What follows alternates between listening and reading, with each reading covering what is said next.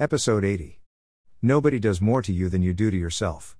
Brought to you by the Universal Laws Number 1. Nature seeks a balance in all things. This is an inconceivable principle. Can you imagine? Nobody does to you more than you do to yourself. Think about this. If you are put down by somebody, it means, if this principle is accepted by you, that you are putting yourself down. If you are disrespected by somebody, it means you are disrespecting yourself. If this principle is proven to be true, and it is, 99% of all human development is barking up the wrong tree. It might also mean that those who are discriminated against discriminate against themselves. Those who are stressed stress themselves. It is incredibly easy to say work stresses you. It is incredibly easy to say that your partner doesn't treat you well. It's incredibly easy to say that your team doesn't do what you ask them to do. This is the blame mentality that holds people in a cycle of self deprecation and inflates the power of others around them. But if you wish to be a leader in the world in any level of life, then blame has to be banished from your portfolio of excuses as to why stuff happens to you. We can flip this conversation upside down too. It then means that nobody can love you more than you, nobody can promote you to a higher salary more than you, nobody can treat you better than you, nobody can be more romantic to you than you. While waiting for somebody to recognize your amazing skills, it might therefore be appropriate as a leader to recognize yours first. When I coach people who are enthusiastic to leave their job for relationship, I use the don't leave it till you love it. What does this mean?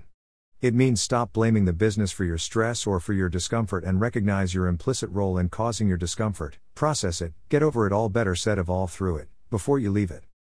If you recognize this wisdom that nobody does more to you than you, it puts the end to being a victim. It puts the end to empowering people by putting them on pedestals and hoping like heck that one day they will recognize your talent. Instead, you put yourself into a position where you believe in you. And this is the core of great leadership. False praise has already been discussed in this series of blogs. So we are not talking about self esteem, we are talking about self worth. The vast difference between self esteem and self worth is the word balance. Self esteem has an upper without a downer. Self worth has an upper with a downer. Self worth is balanced. Self esteem is one sided. Self worth does not say there is greatness in you that is better than others.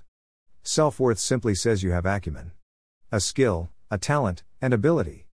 Self esteem is an adjective to the front of a description of self. But either way, we are recognizing that nobody treats you better than you. In psychological studies, it has been shown that we are extremely hard on ourselves. A demonstration of this was explained to me by a colleague of mine who coaches athletes in psychology and tennis, Olympic archery and rifle shooting, and aerobatics. He was asked to coach a young kid who was very, very emotional to the point of breaking rackets when he missed a tennis shot. My colleague met this eight year old prodigy. So, in their first training session, he got the young prodigy to shout hooray every time he hit the ball in, and boo every time he missed. The young boy resisted the idea of shouting hooray but willingly screamed boo when things went wrong. But he was finally convinced to do so and shouted hooray about 99 times out of 100. The young boy realized that they were 99 reasons to celebrate which he had ignored and one reason to commiserate in every set of tennis. And this is pretty much standard for the human population. But it marks the difference between those who win and those who lose in life. In the inner wealth back on track process, the final and sixth step is self talk. Self talk is the foundation of all psychology and to that extent religion as well. Self talk is how we treat ourselves 24 7 even when things are tough, that self talk can become a life saving asset. Noticeably, however, the practice of daily self talk is one of the first to be abandoned when a person is experiencing something challenging in their life. Under the pressure of a challenge, we throw out anything we cannot believe will solve the problem. So there are some people who refuse to change but expect the world to change. It's the first sign of madness. Repeating the same things and expecting there to be a change. Although there are six steps in the back on track process, the sixth step is key to creating foundation for growth. Growth comes when we, like a rock climber, pig into the wall and so we cannot fall further than where we are right now. So a rock climber climbing 1000 meter vertical wall with ropes cannot fall further than the last place they pegged into the wall. In this metaphor, self talk is the peg that makes every cycle of the back on tracks process sustainable for the future. It is just so powerful. So, why is it the first to be thrown out when a person gets under pressure? Because nobody treats us better or worse than we treat ourselves. Sometimes, when we are doing our self talk, we are retraining our brain to think differently about ourselves. That brain resistance and sometimes the self talk we are practicing feels inauthentic. I so when an individual experiences stress, their self talk reverts to what feels authentic, which is self abuse. Self criticism and setting false ceilings for expectations of ourselves and others sometimes needs persistence in order to break it. Sometimes people don't realize the power of the statement that nobody treats us better or worse than we treat ourselves. Let me explain. When a person has been brought up to treat themselves on the outside like a champion in order to prove that they are worthy of love and acceptance, it breeds an internal opposite.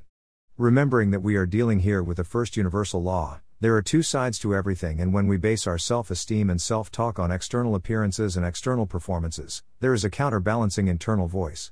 What we express, we also repress the opposite. For example, a person who sets high standards for themselves dislikes the concept of low standards, but if every human has every human trait, they have both high and low standards. And when those low standards appear, they will be angry with themselves, and subsequently feel stressed. This whole conversation is unnecessary if we do the first step of the back on track, which is to move daily through a single judgment. And so you can see that the inner wealth back on track process cannot be cherry picked. But a person who is prone to cherry picking and packing ideas will take the thing they find easiest to do and reject or forget to do the things that are more confronting. It's a process of self selection. Those who hold the greatest judgments will find doing the discard forms hardest, those that speak to themselves in strong negative language will find the self talk part of the process most confronting. Again, it is self selection because those who need the discard process the most will avoid it, and those who need the self talk process the most will avoid it. But there are still four areas of the back on track process I have not mentioned here. There is cellular health, and this involves treating ourselves as a high functioning race bred machine. Knowing how to lubricate and nourish this machine at a cellular level is a very important part of daily growth. Then, there is environment. Environment is not necessarily about protecting the universe from the wrath of commercial destruction of rainforest, but more about the shape and the color of the underpants you wear. It is also about slowing down and stepping out into the universe, best visited as nature in your life, and witnessing the organic experience of bare feet on the ground. Reconnecting with nature daily, punctuating your daily work with some nature based meetings or phone calls is a crucial part of your inner wealth daily evolution. The next is the most complicated. Values based self prioritization. We make around about 200 to 300,000 decisions a day. Many of them are automated by our autonomic nervous system. Our nervous system detects things and then responds with a habit. Those habits are not necessarily moving us in a healthy direction, nor do those habits always create what would be called mental strength. Sometimes those 300,000 decisions were learnt under duress. Sometimes the basis for choosing priorities was built under abusive or self critical environments, and so the habits that have been created may not necessarily be those as a good leader. To reorganize and give pattern to our decision making process during a day and make sure that I have decisions are adding up to self worth and achievement of outcomes, we must go back and find out what our values are and then reorganize our daily activities to make sure that our decisions are leading us in the direction of our highest value. A great discovery is that we will sabotage anything we can't link to our highest values. And so sometimes our relationships or business work is being hampered by the fact that we live trying to please others and their values. And that's a habit we collect during the tough times of our life. Sometimes those habits are hard to break but not impossible. The first step is knowing our own values. The fifth step in the back on track process is called the VIP. At the very base of all human behavior is the word hope. Without hope, we are like a sinking ship in the ocean. When we are unable to muster hope, we become very insecure and frightened, our nervous system goes into fight flight, we start to develop addictive habits, and we become our own worst enemy. Hopelessness is at the core of so much misadventure in a human life. So, if hope is the baseline, VIP must be the mountaintop. We don't just want to function at the baseline, we want to build our life and the world around us on the highest possible motive. And that is why we rise up through the layers of the consciousness comb to achieve way more than just hope. And that is the back on track process fully explained from head to tail.